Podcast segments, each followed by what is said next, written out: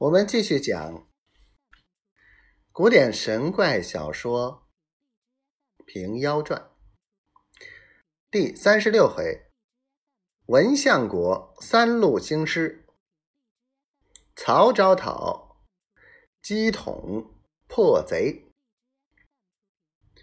胜败兵家虽不长，从邪从正判央降。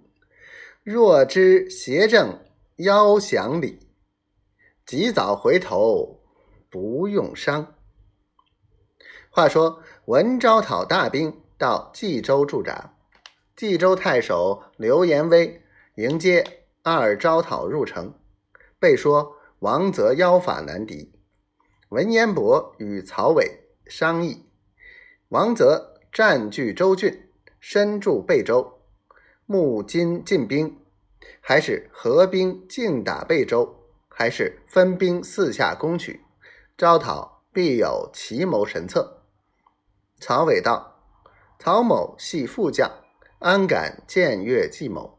主帅有命，一听指挥。”文昭讨道：“不然，招讨乃名将之子孙，曾与先王建立边功。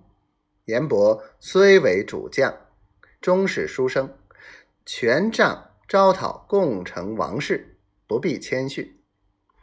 曹昭讨应诺道：“河北州县虽归王泽，皆因巨事，非为心腹。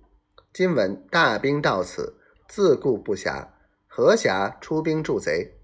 仗主帅神威，直捣贝州。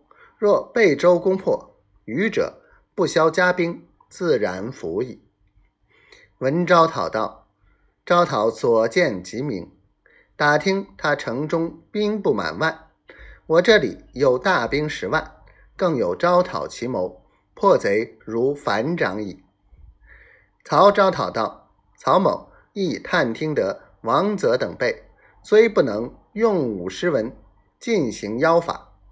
日前刘太守去收服时，被王泽用了妖法，是以。”损兵折将而回。据曹某余意，主帅将三万人做中军，以两万人与曹某做辅佐，以两万人与总管王信为右臂，分为三路，做长蛇之阵；以两万人与转运使明浩为压后，以五千人令先锋孙富。